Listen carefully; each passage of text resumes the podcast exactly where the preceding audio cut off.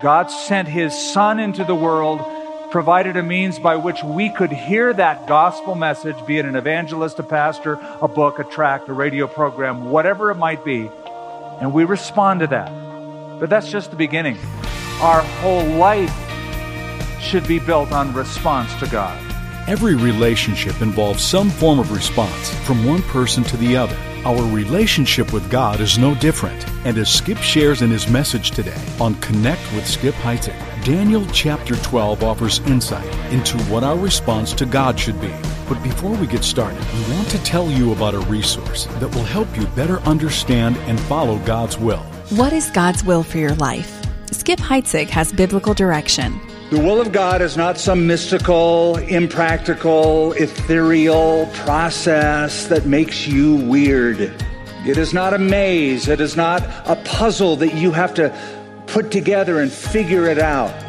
In fact, sometimes the will of God is so plain and straightforward, the Bible just tells you what the will of God is. Shed the Bible's bright light on your path ahead with Discovering God's Will, an eight message package from Pastor Skip. You can uncover and understand what the Lord wants to show you about His will.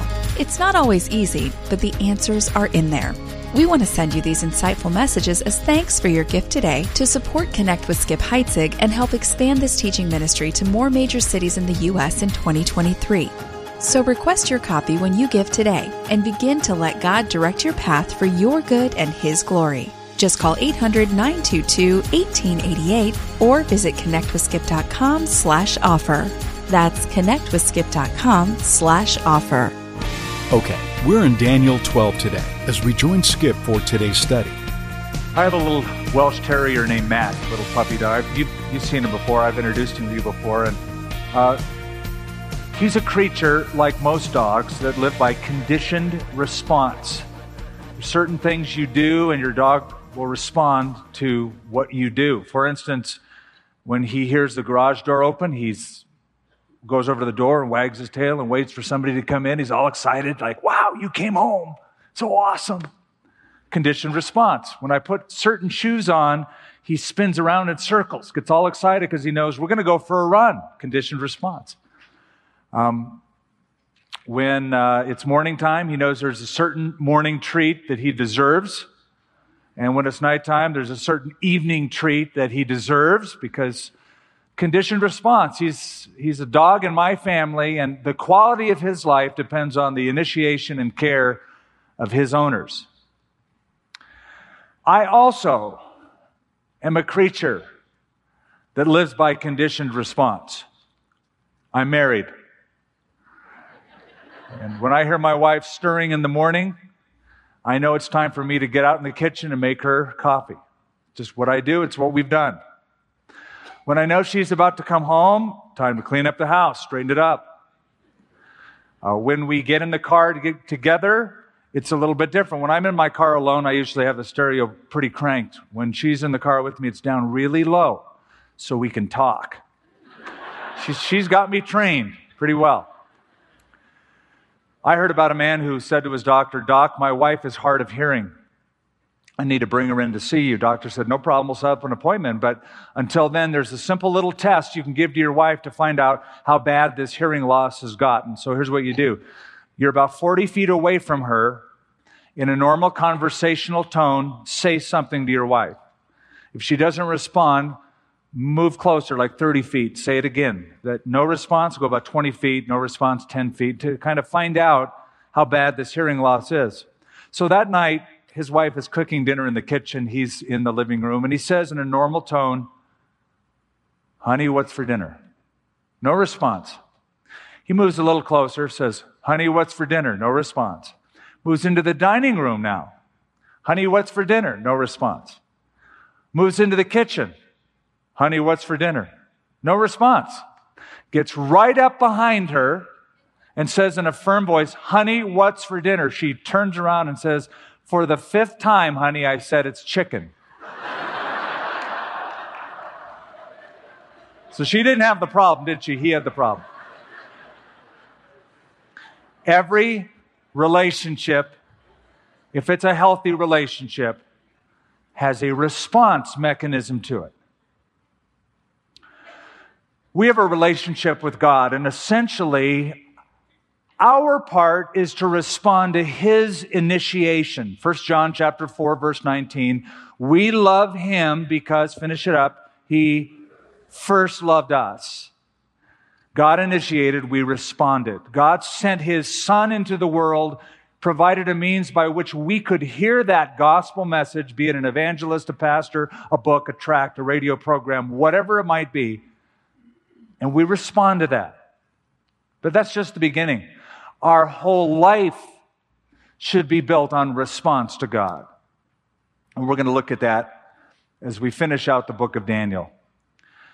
Now, just to refresh your memory, we're closing in chapter 12 a long vision that has lasted three chapters. Chapters 10, 11, and 12 is the fourth and final, probably the longest of all the revelatory visions that Daniel has received in this book.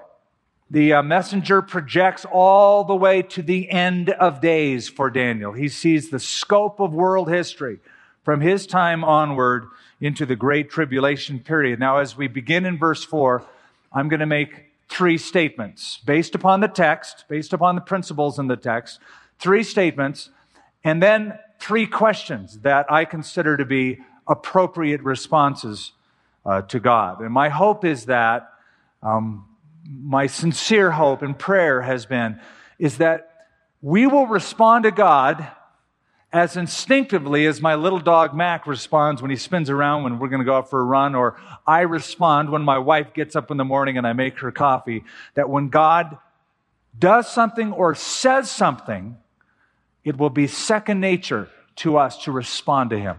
That's a good relationship. So let's begin in verse 4 with the first principle. Here it is God reveals the truth. God reveals the truth. Question Do I respond to his authority? Verse 4 The messenger says to Daniel, But you, Daniel, shut up the words. Now, please read that the right way. He's not saying, Daniel, dude, shut up. He's simply saying close up or seal up or shut up the words and seal the book until the time of the end. Many shall run to and fro and knowledge shall increase. In other words, Daniel, um, you're getting a revelation. You are not to keep this revelation private and to yourself. You are to seal it or preserve it until the end of days. Now, I find it significant that after 2,600 years, that's, that's how long ago this vision of Daniel was given. 2,600 years have passed, and the book of Daniel has never been more relevant than it is today in this generation. Seal it, keep it until the time of the end. Then notice what it says Many shall run to and fro, and knowledge shall increase. I was reading something I wanted to pass on. I found it fascinating. You know who Isaac Newton is, yes? Sir Isaac Newton. He's called the father of modern physics. Uh, did you know that Isaac Newton was a Bible scholar as well? Did you know that he actually wrote a commentary on the book of Daniel? He was fascinated with the end times and he was reading Daniel chapter 12. He came to verse 4, and his comments are something along these lines. This verse can only apply to the very end of history in the future, the end of time itself. He said, It is my belief that knowledge will increase to the extent, now he wrote this in 1680. Knowledge will increase that men will be able to travel from country to country in an unprecedented manner, and that people, because knowledge increases so much, will be able to travel as fast as 50 miles an hour. Now, that, you laugh, but that's not even the funniest part. First of all, he was right. He wrote that in a day and age when top speed on a horse was 30 miles an hour, and that's at a short burst, you know, going like 20, 25 miles an hour typically. 50 miles an hour. We laugh at that. So did, a few years later, a French atheist named Voltaire. He was reading Sir Isaac Newton. Voltaire was not a believer, he was a skeptic. Listen to what he wrote. See what a fool Christianity makes of an otherwise brilliant man? A scientist like Newton For he actually writes that men may travel at the rate of 50 miles an hour. Has he forgotten that if a man would travel at this rate, he would be suffocated, that his heart would stand still? That's the funniest part. Here we are scoffing at Voltaire, who scoffed at Newton. Because we live in a day and age, the space shuttle has conveyed men at the rate of 18,000 miles per hour. Knowledge shall increase. It is a difficult verse, I will admit that, and it has been interpreted in a number of ways. Most often, this verse is interpreted as in the last days, general knowledge will increase and people will have all these technological capabilities. Now, in some ways, that is true. I remember when I bought my, my set of Encyclopedia Britannica. Remember those are called books? Remember books? Okay. Encyclopedia Britannica weighed like 75 pounds. Takes two complete shelves in my library. Imagine my surprise a few years later when I found a CD ROM which is sort of history to us now. It's like, oh, yeah, I remember those. CD ROM weighing only a few ground, uh, grams that has the entire set of Encyclopedia Britannica and then some. Now, those things are outdated. Now we have clouds in the internet and information stored. And you can access it not just with a computer, but your phone can access it. The four most dreaded words in business today are these our servers are down. Four most dreaded words. Our servers are down because that stops the flow of information. Someone once noted that from the time Christ died to the year 1700, knowledge on earth doubled. It took 1700 years, in other words, for all of the previously accumulated knowledge to double on earth. In the year 1900, it doubled again, only 200 years later. In the year 1950, it doubled again, only 50 years later. In the year 1970, it doubled again, only 20 years later. Now, information doubles every two years. Prognosticators are pointing to a day very soon when knowledge on earth will double every single day. So we read that and we're just sort of taken aback by how that applies to today. Many shall run to and fro, and knowledge shall increase. However, having said that, and that is generally true, I do not believe that's the primary intent of verse 4.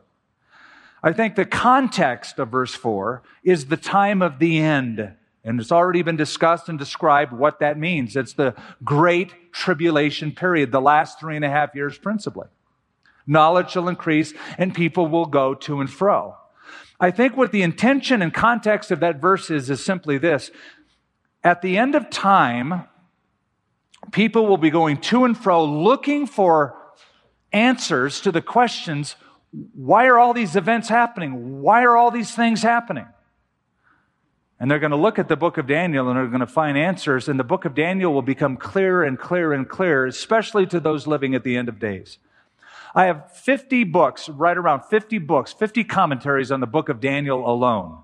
And one of the most helpful books is by a guy named Leon Wood, and he gives a paraphrase of this verse I'm going to share with you. Many shall run to and fro in their desire for knowledge of the last things and finding it in Daniel's book because it will have been preserved to this end, their knowledge shall be increased. In the tribulation period, people will be running around looking for answers as to why things are so bad on the earth. They're going to find Daniel as well as Revelation. It's going to be like a play by play book giving them all the answers they need. Knowledge of the end times will be increased.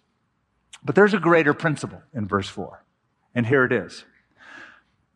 Daniel was told to preserve the revelations given to him so that people at the end of the age could refer to them, could read them, could understand them. And here's the principle God reveals truth. Are you responding to his authority in your life? When you read the Bible or hear a sermon, are you responding to God's authority over your life? Now, I ask that question because this is one of the great frustrations that Bible teachers and pastors have is that we hear sermons every week We go to church every week. We're exposed to life changing principles every week. But not many lives are changing every week. Every week in Christian churches around America, husbands are still dumping their wives, women are still leaving their husbands, people are still lying to each other, people are refusing to forgive each other, Christians are still gossiping with each other. And we ask, how can that be? Being exposed to God's life changing truths every week. Here's how. Here's how. You can listen two different kinds of ways. There's the active listener, then there's the passive listener. When I watch TV, I, listen, I, I watch very passively. In fact, I, I, go through channels like crazy. I'm going up and down. I've told you that before. I can't really like lock in. It's like, okay, I got to listen. I can't do this for an hour. So we, we can listen to sermons passively, not actively. Not like, man, God is speaking to me. I, am going to apply it. It's like, oh, nice message. That's it. Franklin Delano Roosevelt, and he was the president way, way before my time, like in the 40s, early 40s. Um, he, he was wondering when he would give a speech how much people were really listening to him. So he decided he would experiment one night at the White House. There was a little reception dinner, and people were going to meet him, and he was going to shake hands with them. So he decided to say something to see if people were listening. So people would uh, come up and shake his hand, and they form a line. And, and, and to each person in line, he would say something just to see if they were listening. They were all excited to meet the president. So he would shake their hands, and then he said, I killed my grandmother this morning. He flashed that big smile. I killed my grandmother this morning. And most people said, Great job, Mr. President. Keep up the good work. Or, How lovely shook his hand and walked away. He goes, Nobody's listening to me, except for one foreign diplomat. And when he leaned in and said, I killed my grandmother this morning, the diplomat leaned in and said, I'm sure she had it coming to her, Mr. President. You know, Jesus said, Take heed what you hear. But he also said, Take heed how you hear. Let me give you a few suggestions on how to respond to God's authority. Number one, expose yourself to the truth. Number two, evaluate yourself by the truth. And number three, engage yourself with the truth. Let me explain those. Expose yourself to the truth. You're doing it right now. You're here in church, Bible's open. Now, let me make it a suggestion to take that to another level start taking notes in church. Because if you're like every other human being on earth, you will forget most of everything you hear right after you hear it. If you write down what you believe God is speaking to your heart out of the word, you can go back and refer to that later and engage at a different level. You're exposing yourself at a different level. You want to take it a step further? Get into a small group and discuss those things. That's exposing yourself to the truth. Number two, evaluate yourself by the truth.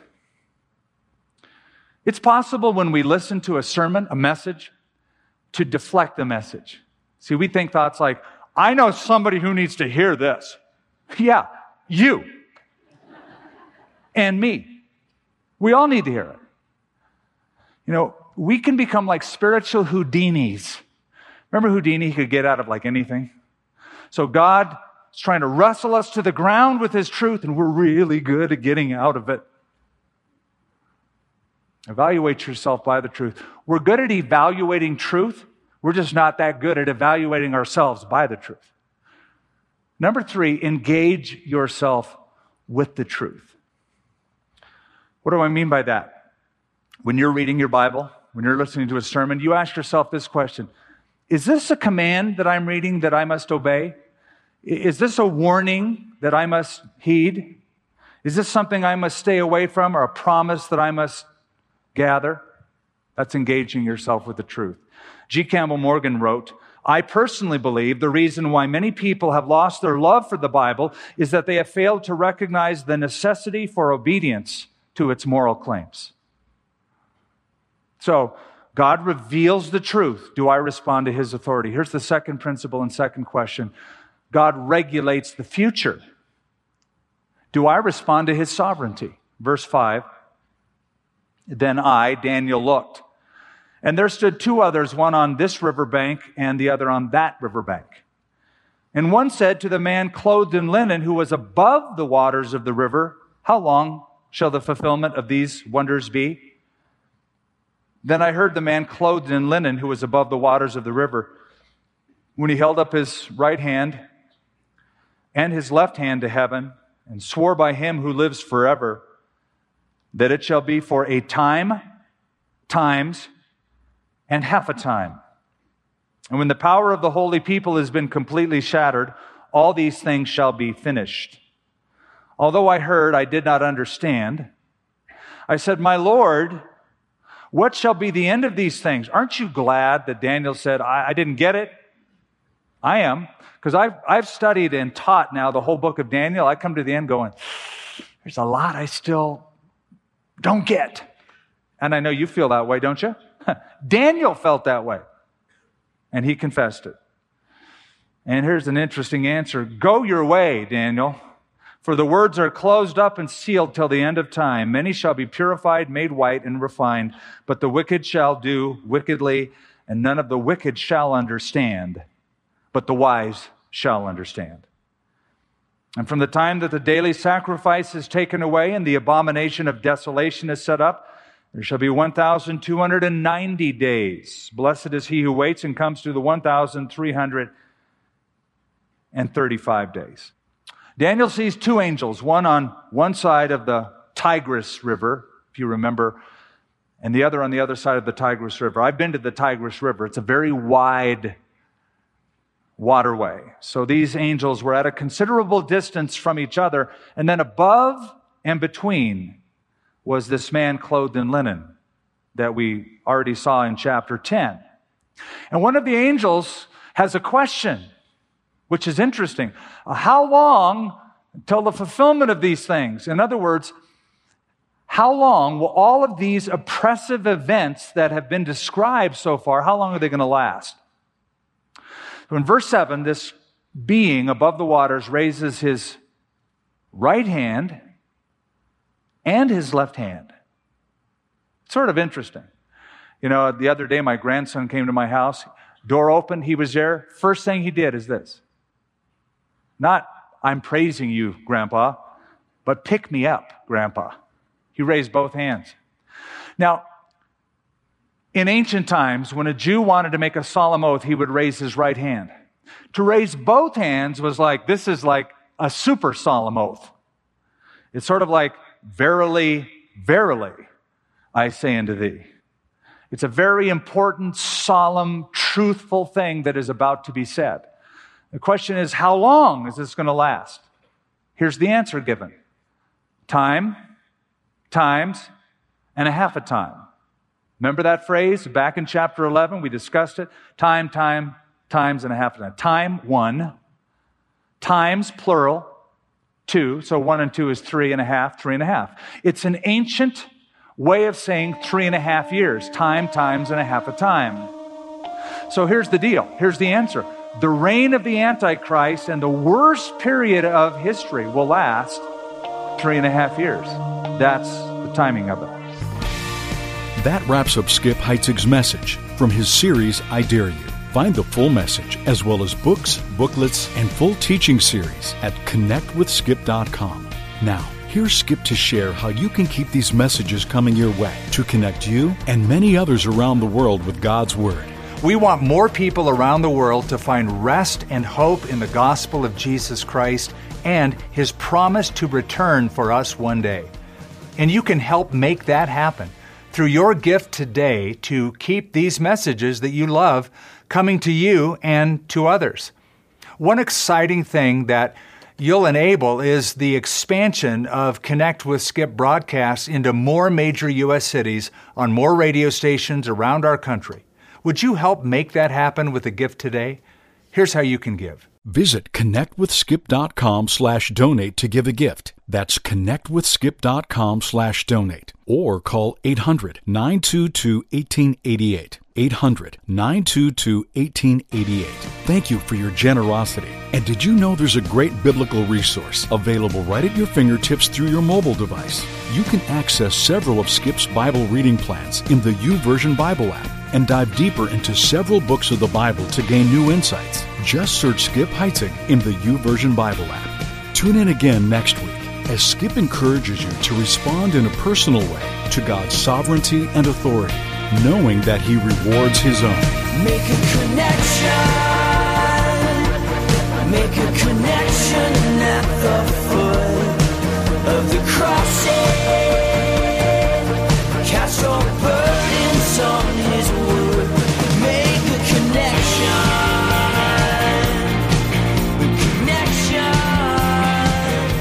with Skip Heitzig is a presentation of Connection Communications, connecting you to God's never changing truth in ever changing times.